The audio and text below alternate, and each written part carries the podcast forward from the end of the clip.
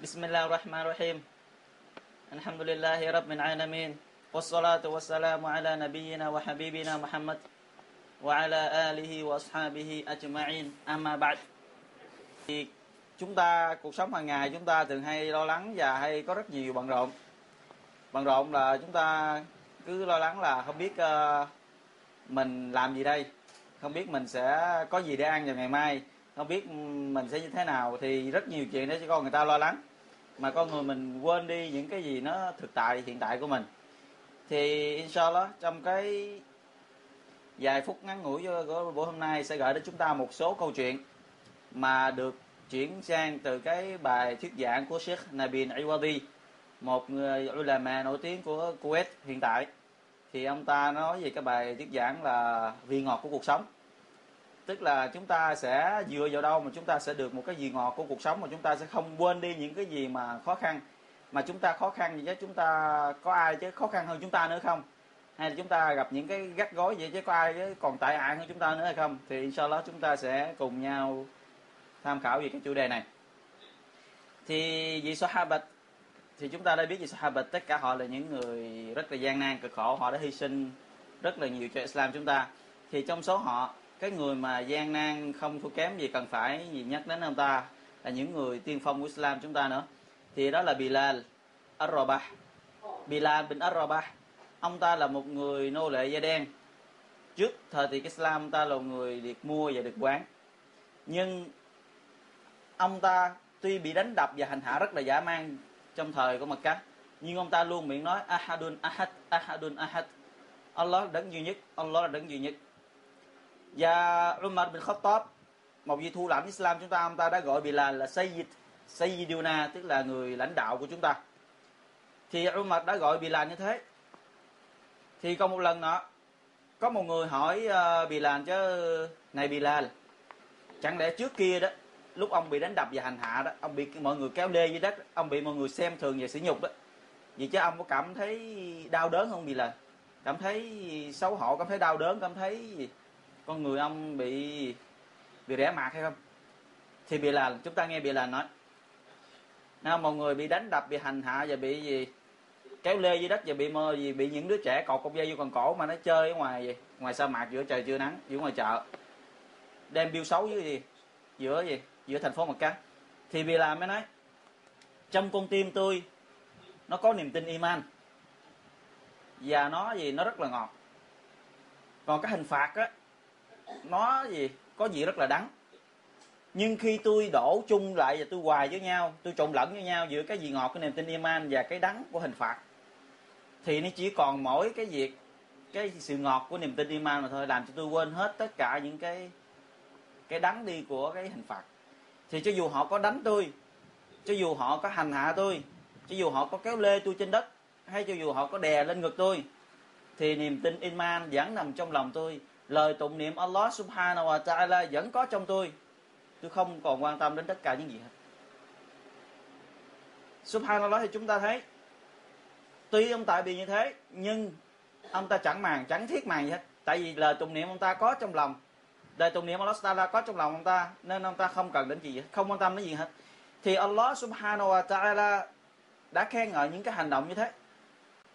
Thì Allah ta'ala phát الذين آمنوا وتطمئن قلوبهم بذكر الله ألا بذكر الله تطمئن القلوب. Những người có đức tin iman thật sự vào Allah subhanahu wa ta'ala, và con tim của họ sẽ được bình thản hơn khi tụng niệm Allah subhanahu wa ta'ala. Chẳng phải sự tụng niệm của Allah sẽ làm cho con tim họ trở nên bình thản hay sao? Thì Sahaba, tuy họ bị đánh đập và nạ, nhưng khi họ nhớ đến Allah, họ tụng niệm Allah ta'ala, họ quên hết những gì xảy ra. Và một vị Sahaba khác, Khabbab bin al-Aratt, ông ta là một người Sahaba cũng bị hành hập, bị đánh đập hành hạ không thua kém gì Bilal.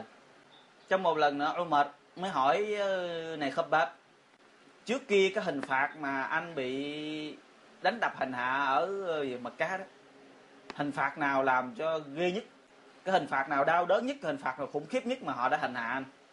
Thì chúng ta nghe cái hình phạt mà Quraysh đã dùng hành hạ ông Khabbab. Ông ta nói ông hãy nhìn vào lưng tôi đây. Thì ông ta cởi cáo, ông ta cho mệt nhìn vào cái lưng của mình. Thì trên lưng của ông ta những cái vết hằn còn rất là khuyết, rất là sâu.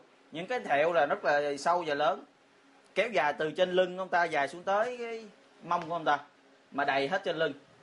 Chị mệt hết chuyện gì, cái này là cái gì, như thế nào đây? Thì mới kể là những người Quraysh nó kêu tôi hãy bỏ đi cái đạo của Islam, nếu không họ sẽ đánh đập và hành hạ tôi. Còn tôi quyết không đồng ý. Thì họ đã đốt lên những cục đá đến khi cháy đỏ. Thì chúng ta biết đá mà khi nó cháy đỏ đó thì nó rất là nóng. Đến khi nó cháy đỏ thì họ để lên trên đất. Và họ đem tôi lại và họ nói: một là mày bỏ đạo, hai thì chúng ta sẽ kéo mày trên những viên đá này. Vì Khabbab nói La ilaha illallah Muhammadur Rasulullah. Thì nó nói, bọn chúng nó nói đây là kẻ chống đối chúng ta, hãy kéo nó trên đây, hãy hành hạ nó.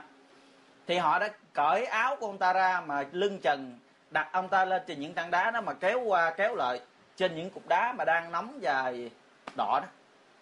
Sau khi bọn chúng hành hạ ông ta xong bỏ ông ta vậy như thế, thì đang rất là đau đớn.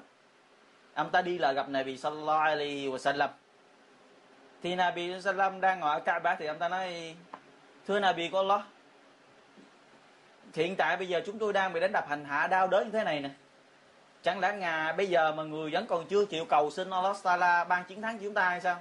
Chẳng lẽ Ngài không chịu giúp chúng tôi thoát khỏi những cái nạn kiếp đau đớn như thế này nữa hay sao?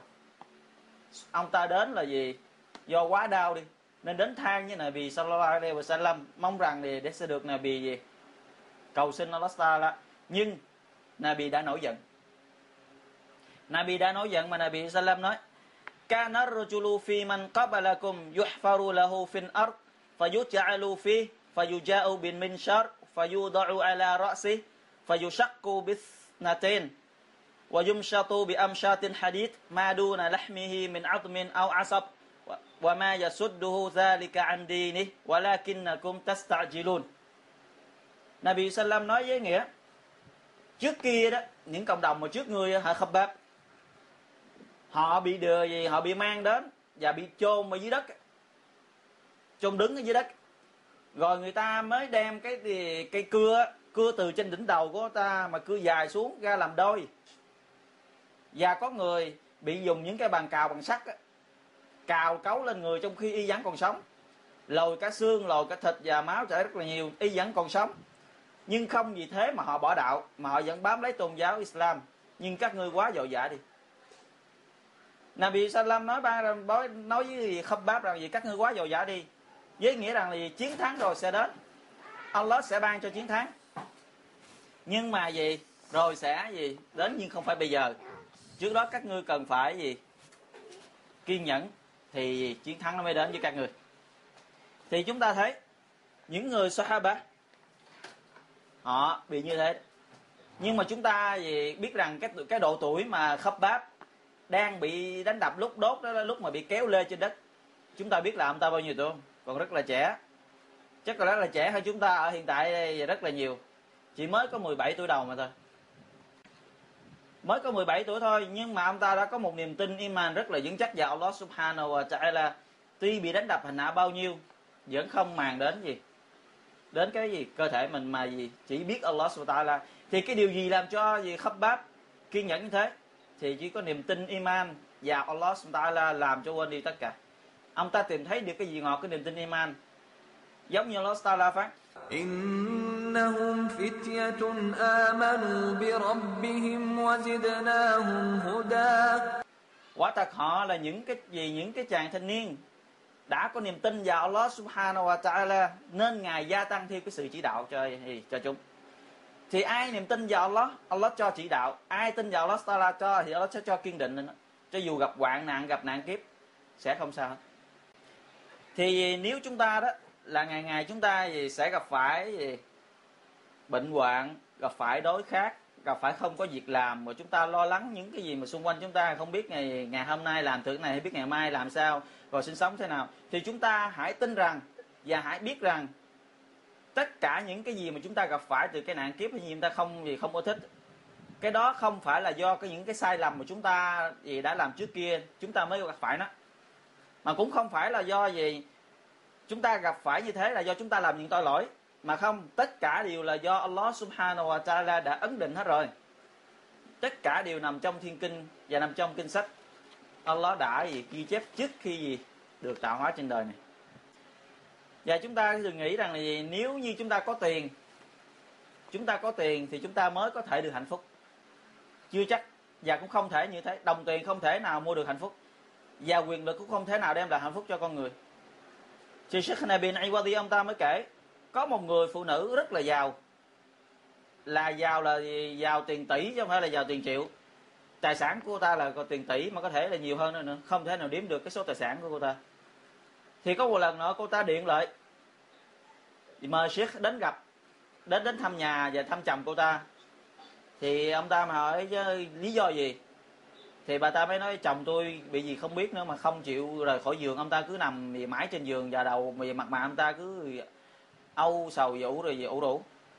Thì người ông này nói chắc có lẽ chồng bà bị bệnh. Nó không, chồng tôi rất là mạnh khỏe, không bị bệnh gì hết, nhưng mà anh ta không có muốn gì rời khỏi giường và anh ta sống rất là bi quan. Thì Sheikh được đến thăm nhà, thì lại tới nhà thì Sheikh này nói trong nhà này không thiếu bất cứ cái gì đời này. Nó trước tiên là một tòa lâu đài rất là lớn, xe hơi là đầy đủ là các loại xe hơi lớn nhỏ vậy là gì, hàng hiệu đủ thứ. Trong nhà thì tất cả đều là xa xỉ, là hàng cao cấp hết. Tiền rất là nhiều. Nói về tiền cái như là không thể nào mà sao quan tâm đến những tiền đối với gì hai gia đình, đối với cái cô này và chồng của ta. Nhưng khi nhìn vào người chồng đó lại là người sống cuộc sống bất hạnh nhất, như vào cặp mắt của cô ta, của ông ta. Thì làm sao mà gì đồng tiền có thể đem cho hạnh phúc nếu như gì không có niềm tin iman. Cái người đó không có được hạnh phúc, không có được cái sự ngọt ngào của gì cuộc sống, tại vì không có niềm tin vào Allah Subhanahu wa Ta'ala. وَمَنْ أَعْرَضَ عَنْ ذِكْرِي فَإِنَّ لَهُ مَعِيشَةً ضَنْكًا وَنَحْشُرُهُ يَوْمَ الْقِيَامَةِ أَعْمَى. Và đối với những kẻ nào ngoảnh mặt làm ngơ đối với lời nhắc nhở và thông điệp của ta, thì ta thì hãy biết rằng gì nó sẽ có một cuộc sống rất là tệ hại, rất là gì khổ cực, rất là gì khó khăn về nội tâm, rất là khổ tâm. Rồi vào ngày phục sinh, ta sẽ phục sinh nó với tình trạng mù mắt. Thì chúng ta thấy rất nhiều người, đây là một câu chuyện điển hình thôi. Tiền họ có rất nhiều nhưng trên người, trên gương mặt họ không thể nào mở được nụ cười. Họ có rất nhiều tiền nhưng họ không thể nào ngủ ngon trong một đêm. Tại họ phải lo lắng ngày mai phải gì xuất khẩu cái gì, phải nhập cái gì, và phải mua cái gì, phải lấy cái gì. Còn những người một mình, đồng tiền họ thì ít nhưng họ rất là thỏa mãn dọ khi mà họ ngủ rất là ngon. Tại vì trong lương tâm thì trong con tim họ có Allah Subhanahu wa Ta'ala. Và một lần khác, Sheikh này ông ta kể tiếp, ông ta đi qua nước Oman, đi thăm một cái gia đình nghèo là những đứa trẻ mồ côi. Trong gia đình có 4 đứa trẻ mồ côi sống với mẹ. Những đứa trẻ rất là nhỏ, một đứa chỉ 7 tuổi, đứa 8 tuổi, đứa 12 tuổi và đứa 13 tuổi. Tất cả đều còn nhỏ, sống chung với mẹ. Mà gia đình thì nghèo đến nỗi là gì thức ăn của họ có ăn đêm nay, không biết ngày mai họ sẽ ăn cái gì, nhưng họ không màng. Trên mặt họ, những đứa trẻ đến những người vợ, đến người phụ nữ đó luôn có những nụ cười rất là tươi tắn. Nhưng có một điều nhìn thấy họ rất là hạnh phúc, đó là sau khi hành lễ Salat Isha xong đó, tất cả đều ngủ hết, không người nào thức hết trong gia đình. Nhưng khi đến Adhan Fajr, tất cả đều thức dậy mà hành lễ Salat Fajr, không một người nào ngủ sau đó. Và trong nhà xứng đọc Quran và gì chỉ có lời Quran và là tụng niệm Allah Subhanahu wa Ta'ala. Có gì hạnh phúc bằng, có gì hạnh phúc được bằng như thế. Nếu như mà gì cái niềm hạnh phúc đó đem chia cho người ta đó, chắc là họ gì sẽ gì tràn ngập trong cái hạnh phúc của gì gia đình đó. Thì Allah Subhanahu wa Ta'ala ban cái niềm hạnh phúc cho con người, không phụ thuộc vào người đó giàu hay nghèo hay là người thế nào, mà chỉ cần người đó có niềm tin vào Allah Subhanahu wa Ta'ala. Giống như Allah Ta'ala phát من عمل صالحا من ذكر أو أنثى وهو مؤمن فلنحيينه حياة طيبة. Và ai làm việc thiện, làm việc ngoan đạo, dù là nam hay là nữ, và y là người có đức tin, thì ta sẽ ban cho y một cuộc sống tốt đẹp ở trần gian. Một cuộc sống tốt đẹp ở trần gian. Chỉ cần người đó có niềm tin vào Allah Subhanahu wa Ta'ala, thì người đó sẽ được cuộc sống như thế. Thì con người chúng ta chẳng phải hơn nhau về niềm tin hay sao? Và có một người Sahab, có một người ulama alim khác sống ở Baghdad. Baghdad là thủ đô của Iraq ngày hôm nay đó, kêu là Baghdad đó. Thì ông ta tên là Ibrahim bin Adham. Ông ta là một người nghèo, nghèo đến nỗi đó, cái tài sản giá trị nhất của ông ta là cái bộ đồ đang mặc trên người. Cái bộ đồ mặc dính da của ông ta là bộ đồ giá trị nhất, là trên tài sản ông ta có được. Cái thức ăn mà ông ta có được đó chỉ là một miếng bánh mì khô thôi, chứ không phải như chúng ta mà có buổi sáng, buổi trưa và buổi tối. Alhamdulillah là ni'ma. Chúng ta là những người đang được ni'ma của Allah cho ban có gì trong nguyên một ngày. Thì có một lần nữa ông ta đi chơi cùng với bạn trên một con sông. Ông ta là một ai lìm nha. Thì đến giờ mà ông ta muốn ăn á, ông ta cầm cổ bánh mì cứng đấy đó, ông ta nhúng xuống nước đến khi nó mềm ông ta mới ăn. Nhưng khi ông ta được hỏi chứ ông cảm nhận như thế nào về cuộc sống trần gian này, thì chúng ta nghe ông ta trả lời, ông ta cảm nhận ông ta được trên sống trần gian này, ông ta tài sản của ông ta không có gì hết nha, chỉ có một cái áo và cái miếng bánh mì trên tay ông ta thôi. Nhưng mà ông ta nói thế này: nếu như dòng họ hoàng tộc biết được niềm hạnh phúc mà chúng tôi đang hưởng được, đang sở hữu được, là chắc chắn họ sẽ dùng quyền lực của mình đến cướp đem về. Chắc chắn rằng họ chưa từng cảm giác được cái hạnh phúc như thế. Ông ta dựa vào đâu mà ông ta có hạnh phúc như thế? Dựa vào niềm tin iman và niềm tin vào Allah subhanahu wa ta'ala tràn ngập trong lòng ông ta. Giống như Allah đã hứa như trong kinh hồi nãy, ai làm gì làm việc thiện dù nam hay nữ và có niềm tin vào Allah subhanahu wa ta'ala thì Allah sẽ ban cho họ một cuộc sống gì tốt đẹp.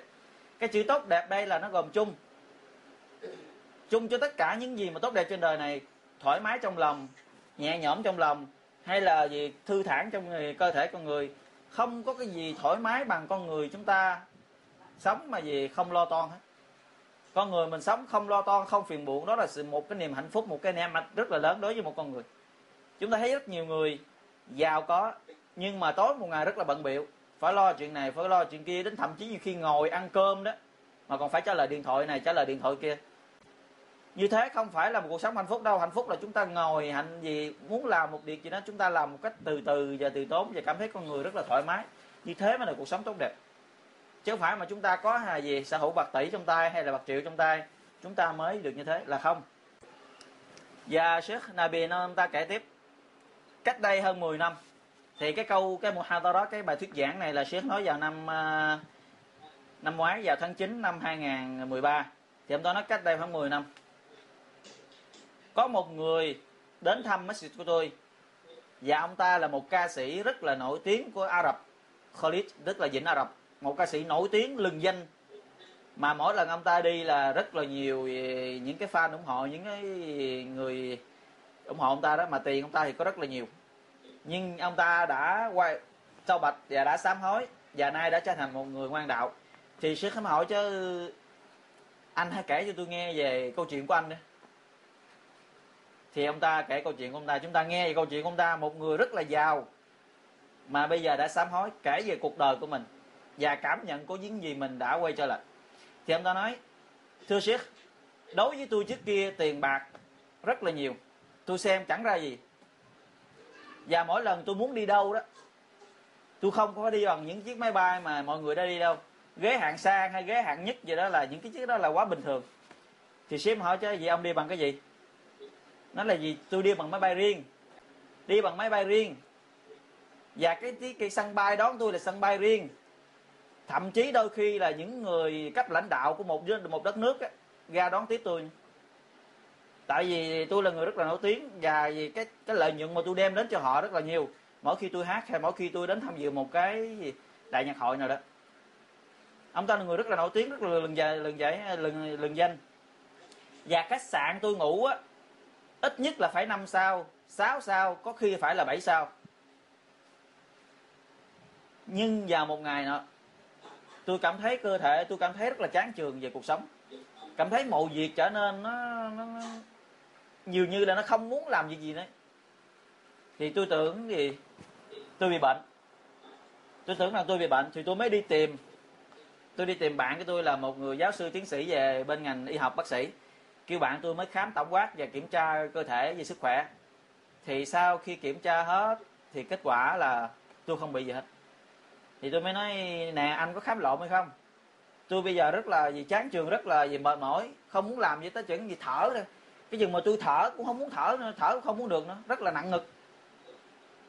Thì cái người bạn kia nói bây giờ tôi sẽ cho anh một cái lời khuyên.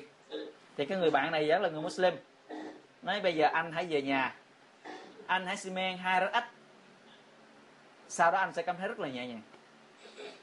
Thì ông này nói xi men hả? Cái lễ Salat này là rất lâu rồi tôi đã không gì, tôi đã không hành lễ Salat. Đã rất lâu rồi tôi đã không hành lễ Salat. Thời gian là mấy chục năm mà tôi chưa gì, tôi đã không gì hành lễ Salat. Từ khi nổi danh thì từ khi bắt đầu ngày ca hát đến ngày hôm nay ông ta đã gì quên đi Allah Subhanahu Wa Ta'ala. Đến khi bây giờ là ông ta gì nghe lời khuyên hãy trở về hành lễ Salat. Nhưng mà ông ta hết cách rồi. Bác sĩ giỏi nhất không có thuốc chữa cho ông ta, khi ông ta như thế thì ông ta quay về thì hành lễ Salat. Ông ta kể khi ông ta bước vào hành lễ Salat, khi ông ta đọc Quran á thì ông ta bật khóc. Ông ta càng đọc, ông ta càng khóc, khóc nhiều hơn nữa. Đến khi ông ta hành lễ Salat xong thì ông ta ngồi xuống mà ông ta khóc rất là nhiều. Thì con gái của ông ta, con gái đã trưởng thành và đã lớn, đi vào mới gặp nó: chuyện gì vậy thưa cha? Chuyện gì mà cha ngồi cha khóc vậy? Thì ông mới nói: này con gái, cha sẽ báo cho con một tin mừng. Thì con gái mới hỏi: chứ tin đó là tin gì? Thì nói: con đã từng hỏi cha bao giờ cha mới chấm dứt cuộc sống ca hát, bao giờ mới chấm dứt cuộc sống gì như thế này đây. Thì ngày hôm nay đây cha báo cho con một tin mừng, cha sẽ bỏ đi nghề nghiệp ca hát này đây, kể từ ngày hôm nay đi. Và từ ngày hôm nay đi, cha sẽ tìm một con đường khác quay trở về với Allah Subhanahu Wa Ta'ala. Và con gái của ông ta đã bật khóc, và ông ta đã bật khóc, ông ta khóc nhiều nữa. Và ông ta nói cái cảm giác lúc đó nó rất là nhẹ nhàng và rất là thoải mái, mà 30 năm trời ông ta đã không có cảm giác như thế. Đã 30 năm trời ông ta đã không có cảm giác mà nhẹ nhàng mà thoải mái trong lòng, giống như lúc ông ta đã hành lễ Salat xong và ông ta đã quay trở lại với Allah Subhanahu Wa Ta'ala. Thì một lát sau vợ ông ta đi vào và biết được sự việc, thì cả ba người đều ngồi khóc hết. Chị Sheikh Nabil mới hỏi tiếp: chứ vậy ông hãy kể cho tôi nghe, bây giờ cái thời khắc đẹp nhất, cái thời khắc mà ông cho rằng là gì thoải mái nhất trong cuộc đời của ông, đó là thời khắc nào? Thì chúng ta nghe cái thời khắc này. Ông ta nói: nếu như xưa kia đó tôi được 30.000 dinar trong tài khoản của tôi đó, tôi chẳng xem là gì hết. Chúng ta biết 30.000 dinar là nó tương đương bao nhiêu tiền Việt vậy không? 1 tỷ 650 triệu. Mà ông ta xem chẳng ra gì hết. Nhưng bây giờ chỉ cần nửa dinar trong túi tôi thôi là một cái giá tài sản rất là lớn đối với tôi. Và cái thời khắc đẹp nhất, cái thời khắc đẹp nhất mà đối với tôi trong gì, trong một ngày đó, đó là sau hành lễ Salat Fajr. Nhà tôi ở rất xa masjid, nhưng tôi không đi xe mà tôi đi bộ. Sau khi hành lễ Salat Fajr xong, tôi ngồi lại masjid, tôi tụng niệm, tôi zikir và đọc Quran cho đến khi mặt trời lên hẳn. Tôi mới quay trở về nhà mà tôi đi bộ về. Tôi vừa đi tôi vừa tụng niệm Allah Subhanahu Wa Ta'ala. Và tôi có cảm nhận rằng là dường như tôi đang đi trên con đường của thiên đàng. La ilaha illallah. Cái hành lễ Salat Fajr là cái ngày thời khắc đẹp nhất trong một ngày, cũng một đêm, mà người nào không là gì hành lễ nó là người đó đã mất đi biết bao nhiêu cái gì, cái sự tốt đẹp của nó. Mà cái hành lễ Salat Fajr này không phải là ai cũng có thể làm được như thế, mà rất ít người gì bỏ sức mình ra để mà đứng hành lễ Salat Fajr cùng với tập thể tại masjid. Chúng ta đừng có gì tưởng rằng cái hành lễ Salat Fajr vào buổi sáng rất là đơn giản như những lễ Salat khác. Không, cái lễ Salat Fajr buổi sáng cái ân phước của nó vĩ đại hơn nhiều so với những cái lễ Salat sau đó. Nhiều, rất là nhiều. Tại chúng ta bỏ rất nhiều công sức, phải thức dậy trong lúc đang ngủ ngon, phải lấy nước hành lễ trong khi trời đang lạnh, phải bước ra khỏi nhà trong khi thời tiết rất là khắc nghiệt và trong khi chỉ có chúng ta đi trong đêm. Thì cần phải bỏ ra rất nhiều công sức và rất nhiều quyết tâm mới có thể làm được cái hành lễ Salat Fajr cùng với tập thể tại masjid.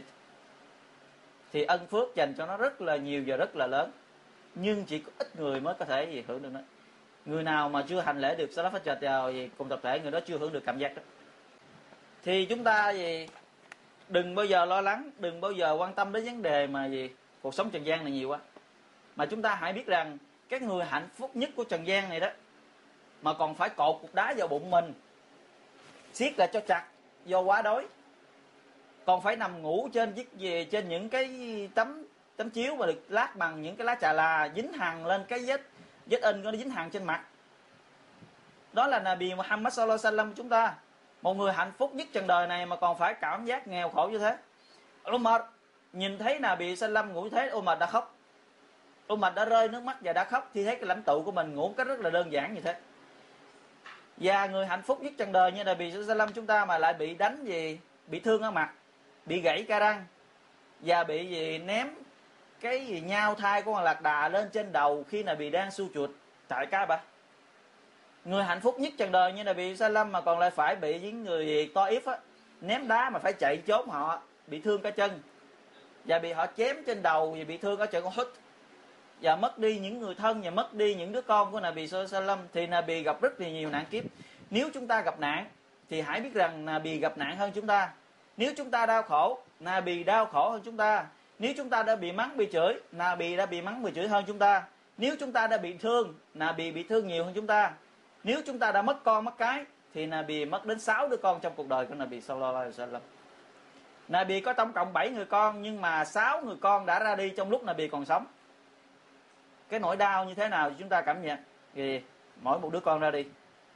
Thì cái sự nỗi đau của con người chúng ta có bao nhiêu so với Nabi chẳng có cái gì hết. Chúng ta hãy nhìn vào Nabi Salam để mà chúng ta lấy lại tinh thần, lấy lại phấn chấn mà lấy lại gì cái sự sống. Và chúng ta gì không đừng bao giờ dựa vào tiền nhiều chúng ta sẽ hạnh phúc. Chúng ta hãy nghe tiếp một câu chuyện là một ulama Wahb bin Munabbih, ông ta kể về một người đàn ông rất là giàu của con cháu Israel. Là ông này giàu, sự giàu của ông ta là giàu là không thể nào mà miêu tả được, cái tài sản của ông ta rất là khổng lồ, rất là lớn. Nhưng có cái ngạo mạn và ngông cuồng và xem thường mọi người. Mỗi lần ông ta muốn đi đâu á, ông ta mới kêu lính chuẩn bị quần áo. Thì quân lính đem quần áo đến thì ông ta nói đem bộ khác đẹp hơn, đem bộ khác đến, ông ta nói đem bộ khác đẹp hơn nữa. Cho đến khi nào mà ông ta hài lòng mặc cái bộ đồ đó là bộ đồ đẹp nhất. Tại ông ta có rất nhiều tiền, tài sản rất là lớn, lính thì rất là nhiều. Xong quần áo thì ông ta nói đem con vật cởi cho ta. Đem đến con này ông ta nói đem con khác. Thì đem con khác, ông ta nói đem con khác nữa. Thì ông ta lựa cho đến khi nào ông ta hài lòng chịu cởi con vật đó.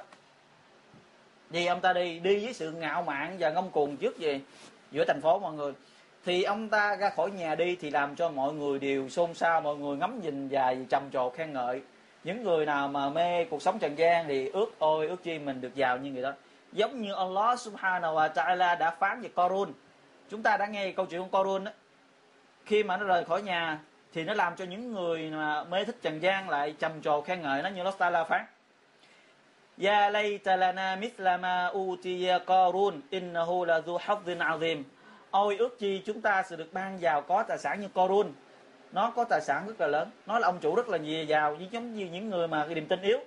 Gặp những người nào giàu mà làm tội lỗi hay những người nào giàu mà làm không iman á, nó nói ước chi mình được làm giống như họ vậy, mình có tài sản giàu như họ đi để mình ăn chơi gì thỏa thích như thế. Thấy không? Nhưng mà về tài sản của họ, quyền lực của họ, quân lính của họ có giúp ích gì được cho họ khi mà Allah Ta'ala muốn trừng trị họ hay không? Thì chúng ta nghe tiếp. Thì cái người đàn ông này đang đi trên đường thì trên đường đi xuất hiện một người đàn ông ăn mặc rất là rách rưới, đầu tóc thì bù xù, cơ thể thì hôi hám, đứng chặn đường. Quân lính cản đường thì người đàn ông nó quyết không đi, muốn nói tao có chuyện muốn nói với cái người cởi trên đất. Thì khi người đàn ông đi đến thì ngồi trên con vật cởi, cái người kia đứng dưới đất. Mới nói này kẻ nghèo hèn kia, tránh vào bên để cho ta đi. Thì người đàn ông đứng ở dưới nói không, tao có chuyện muốn nói với mày. Thì cái người kia mới, cái người nhà giàu mới nói không phải bây giờ, mày hãy đi ra để cho tao đi. Cái người đàn ông đứng dưới nói không, ngay bây giờ đây tao có chuyện muốn nói với mày, hãy xuống đây. Thì người đàn ông kia không thể đuổi thì bực xuống, nói có gì nói đi. Nó nói không, chuyện này là chuyện riêng bí mật giữa tao với mày, hãy lại sát đây tao nói cho mày nghe. Thì rồi đợi ông này mới đi sát người này, người nó nói: mày nhìn kỹ tao coi mày biết tao là ai hay không. Thì người đàn ông nói: tao không biết mày là ai. Nó nói: mày hãy nhìn kỹ coi tao là ai. Thì người đàn ông kia nói: không biết mày là ai thì tao không biết. Thì người nói: đây là bí mật giữa tao với mày. Tao chính là thần chết. Allah subhanahu wa ta'ala gửi ta xuống đây gặp riêng mày. Thì cái người này đến lúc này là gì? Không còn ngông cuồng, không còn gì, không còn cái vẻ cao ngạo gì khi nãy nữa, mà gì tay chân rung rẩy bẩy và gì té xuống đất, mặt tái xanh. Thì mới nói: anh muốn gì ở tôi? Anh đến gặp tôi để làm gì? Thì nói rằng là gì? Allah subhanahu wa ta'ala gửi ta xuống đây để rút hồn mày ngay giờ đây đây. Thì cái người đàn ông này mới nói: tôi xin anh, tôi xin anh hãy cho tôi sống thêm 1 giờ nữa thôi, 1 tiếng đồng hồ nữa thôi. Thì người đàn cái thần chết mà hỏi: chứ để làm gì? Nó nói: để tôi có cơ hội quay trở về với gia đình tôi, quay trở về với tài sản của tôi, và mong rằng tôi sẽ tận dụng thời gian đó để làm gì những việc gì tốt đẹp. Thần chết mới nói: ta không được lệnh làm như thế. Thì dứt lời thần chết rút hồn liền ngay lúc đó. Thì cái người đó trở thành một cái gì xác khô giống như khúc gỗ. Thì chúng ta thấy giúp ích gì được cho họ khi đối diện Allah Ta'ala muốn trừng trị họ, giúp ích gì được cho họ khi mà Allah Ta'ala muốn rút hồn họ, tài sản của họ đó, quân lính của họ đó, và tất cả những gì đang có mặt hiện đó chẳng giúp ích gì được cho họ. Cái tên ngạo mạn chẳng giúp ích gì cho nó, trong khi thằng chết rút hồn trước bao gì mọi người nhìn. Khi cái chết nó đến, khi thằng chết đã đến gõ cửa, không kịp làm bất cứ cái gì sau đó, thì lập tức thần chết này lấy cúc hồn của người đàn ông giàu có ngạo mạn này xong đi tiếp tục làm nhiệm vụ của mình, đi thẳng đến một cái ngôi làng khác, đến gặp một người đàn ông ngoan đạo. Người đàn ông ngoan đạo này chỉ có lo toan mọi việc hành đạo thôi, ban ngày vì tới giờ là ông ta đi đến masjid để mà hành lễ solat. Thì thần chết đứng ngay ở ngoài cửa chờ đợi người đàn ông này. Thì khi đàn ông này ở cửa trong nhà mới bước ra thì đã đến giờ ông ta đi hành lễ. Bước ra thì gặp cái người đứng trước cửa thì chào salam. Thì ông ta mới chào salam lại. Thì thần chết mới hỏi: chứ anh biết tôi là ai hay không? Thì người đàn ông kia nói: tôi không biết anh là ai. Thần chết mới nói: tôi chính là thần chết. Thì người đàn ông nói: chúng ta nghe đây cái tâm trạng của hai người, người đàn ông này với người đàn ông hồi nãy khác nhau như thế nào. Ông này mới nói: Allahu Akbar, đây là cái thời khắc tôi đã chờ đợi rất là lâu rồi. Đây là thời khắc tôi đã mỏi mòn chờ đợi nó đây. Tại sao người đàn ông này không sợ chết? Tại con người mình á, không ai là không chết. Nhưng mà mình được chết như thế nào mới là quan trọng. Và mình chết rồi mình sẽ như thế nào mới là điều mình đáng quan tâm. Còn chết, ai cũng sẽ chết. Thì cái thần chết mới hỏi: chứ anh muốn tôi rút hồn anh như thế nào? Thì cái người đàn ông nó mới nói: bộ tôi được lựa chọn như thế nữa hay sao? Nó được, đúng rồi, Allah Ta'ala ra lệnh cho tôi làm như thế. Thì cái người đàn ông nó mới nói: vậy anh hãy chờ đi, chờ đến khi nào tôi hành lễ Salat, trong lúc tôi đang sujud á, hãy lấy hồn tôi trở về với đấng đã tạo hóa ra tôi. Thì có cái khoảng cách nào mà nó gần dưới con người, giữa một con người với Allah Ta'ala bằng khoảng cách mà nó đang quỳ lại, như là bị Salam đã báo cho chúng ta biết. Thì người nào yêu thích, cuộc gặp gỡ với Allah Subhanahu Ta'ala thì Allah yêu thích cuộc gặp gỡ đó đối với y. Và bằng ngược lại, người nào không thích gặp gỡ Allah Subhanahu Ta'ala thì Allah sẽ chẳng thèm vì cuộc gặp gỡ đó đối với y. Giống như là bị Salam nói hadith. Nhưng mà không phải là không thiết nhất thiết gặp gỡ, tức là gì? Allah chẳng thèm muốn nhìn mặt đến người đó. Nhưng mà cái chết rồi sẽ đến. Kullu nafsin dha'iqatul maut. Tất cả mọi người đều phải chết. Cho dù bạn có chuẩn bị, không chuẩn bị, đã có gì lựa chọn, có đứa sắp xếp hay có thế nào, rồi nó sẽ đến. Khi mà nó đến không phân biệt là đang bệnh hay là mạnh khỏe, già hay là trẻ, đã chuẩn bị chưa hay là đã chưa chuẩn bị. Không, Khi nó đã đến là nó đến. Khi mà thần chết nó đến, khi mà cái chết nó đến, không xin phép bất cứ một ai, không báo cho bất cứ một ai, mà nó sẽ lấy liền khi thời hạn nó đã gì? Đã mãn. Con người chúng ta sẽ gì? Chấm dứt, kết thúc khi mà nó đã không còn gì thời hạn ở trên trần gian này nữa. Thì chúng ta thấy có rất nhiều người và rất nhiều người, không cần phải dẫn chứng nhiều. Khi chúng ta cuộc sống xung quanh chúng ta, họ nghe rồi họ ra đi, chúng ta nghe rất là đột ngột. Nhưng mà gì? Ai có thể cản được họ? Ai có thể cản được linh hồn khi mà Allah Ta'ala muốn lấy trở về với Allah? Không thể nào. Để sẽ có sự mà chúng ta gì rời khỏi trần gian này một cách thoải mái, thì chúng ta cần phải chuẩn bị gì ngay bây giờ. Tại chúng ta không biết được bao giờ chúng ta sẽ đi. Nếu muốn Allah sẽ cho chúng ta đi liền, gì sẽ đem chúng ta đi liền. Nhưng mà chúng ta hãy chuẩn bị trước khi gì nó quá trễ. Thì chúng ta phải làm một cái nhiệm vụ đối với bản thân chúng ta.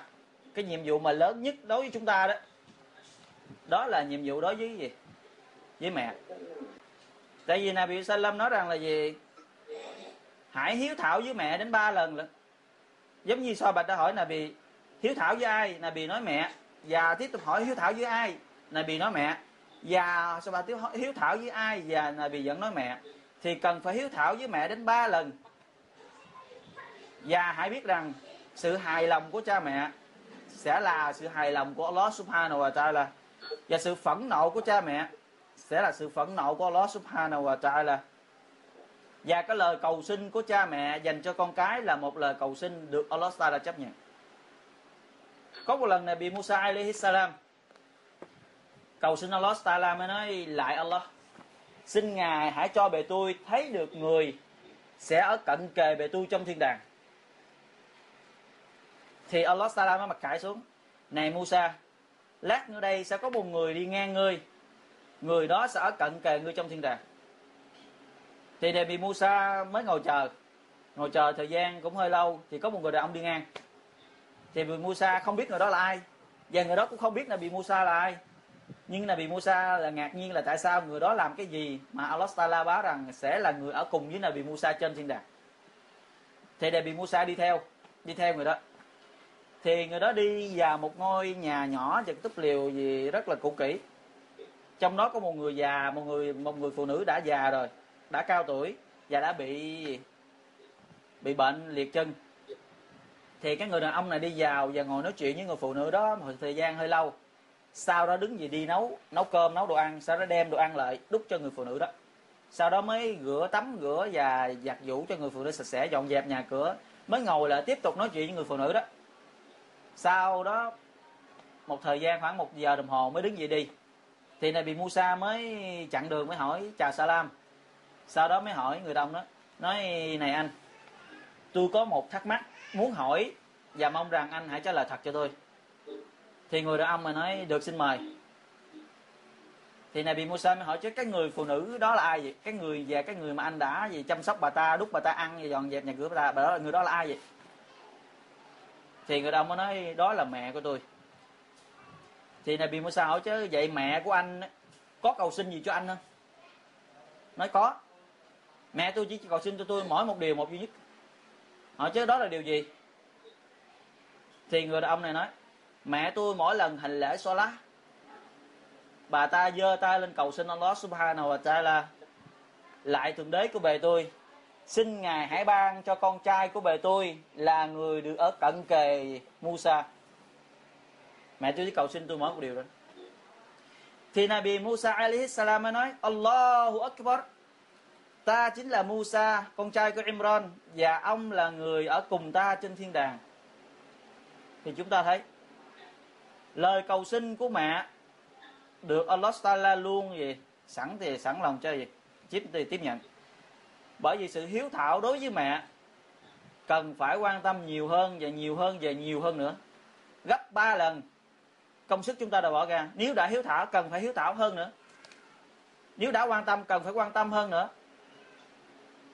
Bởi vì Nabi Sallam nói rằng là gì, cái thiên đàng nằm dưới chân của người mẹ, các ngươi gì muốn thì hãy gì tìm ở nơi đó. Tức là gì, muốn được vô thiên đàng của Allah Ta'ala không cần phải đi đâu xa, không cần phải là trì hệt, không cần phải làm những gì phải có nhập hết, mà hãy hiếu thảo với mẹ đi, rồi sẽ thấy được cái nơi Allah Ta'ala, cái nơi thiên đàng, cánh cửa sẽ mở như giờ. Bởi vì cái việc làm đó là chúng ta cần phải quan tâm. Và gì? Một câu chuyện cuối cùng. Một câu chuyện cuối cùng thì chúng ta sẽ kết thúc cái bài thuyết giảng hôm nay inshallah. Đó là gì? Chúng ta quan tâm đến vấn đề cuộc sống sinh nhai của chúng ta. Rằng là không biết mình sẽ sống như thế nào, mình làm ăn sẽ ra sao, và gì mình làm mãi sao cái thứ nghèo mãi. Thì chúng ta nghe đây câu chuyện này, mong rằng câu chuyện này sẽ cho chúng ta một cái sự suy nghĩ khác hơn về cái rizki của Allah Subhanahu wa Ta'ala. Nabi Suleiman, chúng ta đã nghe rồi. Nabi Suleiman, cái quyền lực của Nabi Suleiman là rất là lớn, Allah Ta'ala ban cho. Nói chuyện được tất cả dạng vật, nói chuyện được ma quỷ và quản lý được về ma quỷ và về dạng vật. Và động vật á, làm theo là lính cho Nabi Suleiman alaihissalam. Và một lần Nabi Suleiman ngồi trên bãi biển, nhìn ra ngoài biển, ngồi ngắm biển á. Thì Nabi Suleiman nhìn xuống dưới trên cát á, có một con kiến nó bò từ ở trên bờ, nó bò xuống mé biển. Thì bò gần tới mé biển thì có một con rùa á, ở dưới biển nó nhô lên và nó cũng bò lên bờ. Thì khi gần đến con kiến đó, con rùa đó hả miệng ra, thì con kiến đi vào trong cái miệng của con rùa đó. Con rùa ngậm miệng lại và con rùa quay xuống biển. Thì Nabi Suleiman mới nói, bộ con kiến này nó bị thần kinh, bị khùng gì sao mà nó chui vô miệng con rùa chi vậy? Nó chui vô cho phát con rùa ăn thịt đó nghe. Con rùa hả miệng, nó chui vô miệng rùa. Thì Nabi Suleiman, ổng ngạc nhiên, ổng nói tại sao là như vậy? Nhưng mà Nabi Suleiman vẫn chưa đi, Nabi Suleiman vẫn còn ngồi ngắm biển.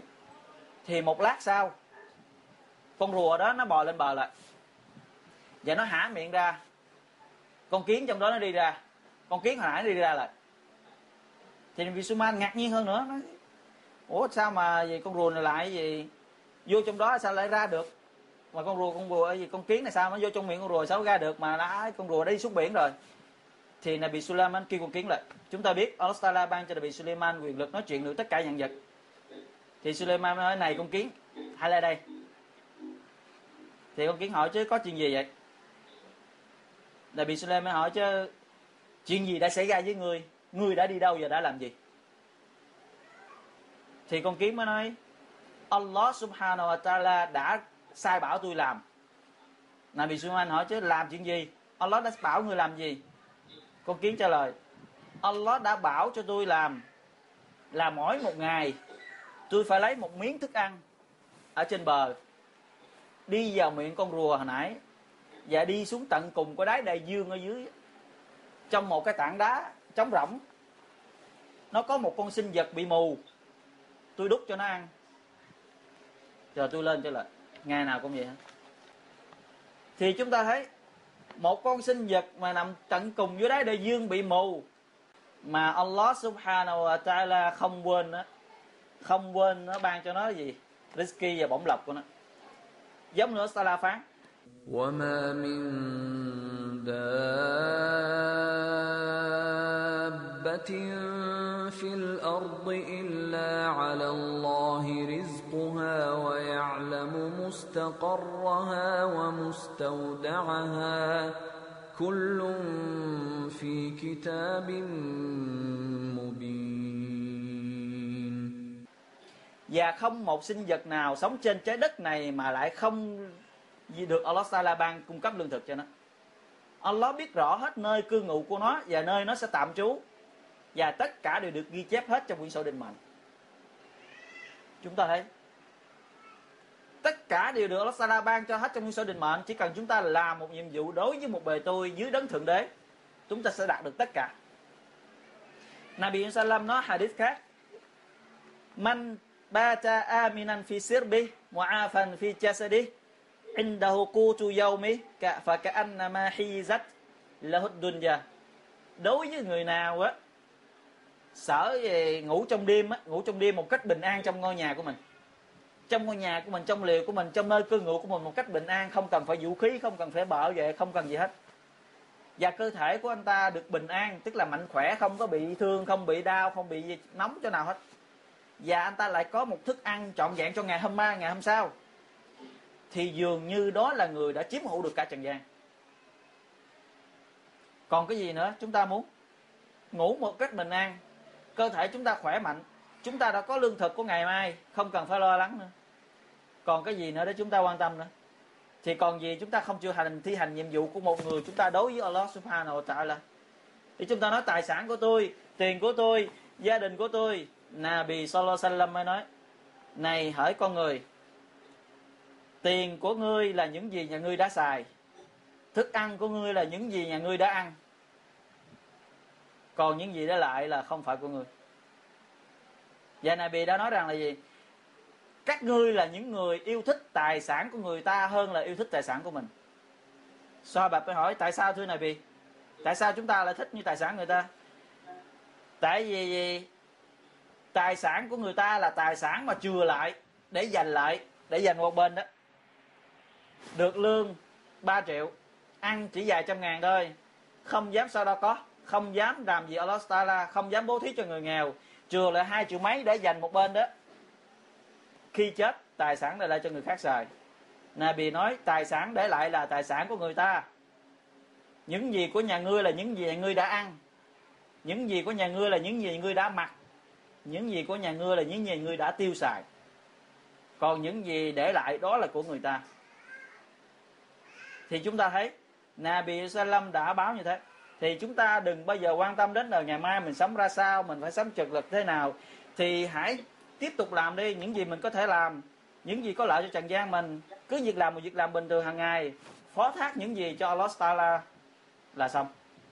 Đừng quan tâm đến nhiều. Chúng ta làm ngày hôm nay, biết ngày hôm nay và tính sổ rằng ngày hôm nay chúng ta làm đủ hành lễ Salat 5 Mục Tu chưa? Chúng ta đã làm chiều xa ngày hôm nay thế nào, đã tao bạch sám hối chưa? Những gì chúng ta làm riêng không người nào thấy cái tội lỗi đó đó. Nhưng mà Allah biết chúng ta đã sám hối chưa? Chúng ta đã gây bất công người ta, chúng ta đã chửi mắng người ta, chúng ta đã làm người ta, chúng ta đã xin lỗi chưa? Chúng ta đã lỡ nói nặng nhẹ họ, chúng ta đã giải hòa chưa? Đó là điều để chúng ta quan tâm trong ngày. Còn những điều khác phó thác cho Allah Subhanahu wa Ta'ala. Còn việc làm hãy tiếp tục làm, risky cứ việc làm, cứ tiếp tục làm đi, Allah sẽ cho risky đó chúng ta. فاستبقوا الخيرات أينما تكونوا يأتي بكم الله جميعا. Allah Ta'ala nói các ngươi hãy tiếp tục làm những điều tốt đẹp đi. Còn nếu là của các ngươi, bất cứ ở đâu ta sẽ mang đến cho các ngươi. Thì cái câu chuyện của Nabi Suleiman với con kiến là một cái câu chuyện điển hình để chúng ta thấy Allah không bao giờ quên rizki của chúng ta đâu. Yêu cầu chúng ta để tìm đủ lý do để có được nó, thì nó sẽ đến để chúng ta, không nhiều hay là ít thôi. Thì đó là những gì muốn gửi đến chúng ta trong cái lần thuyết giảng ngày hôm nay. Wallahu a'lam wa sallallahu ala nabiyyina Muhammad wa ala alihi wa ashabihi ajma'in.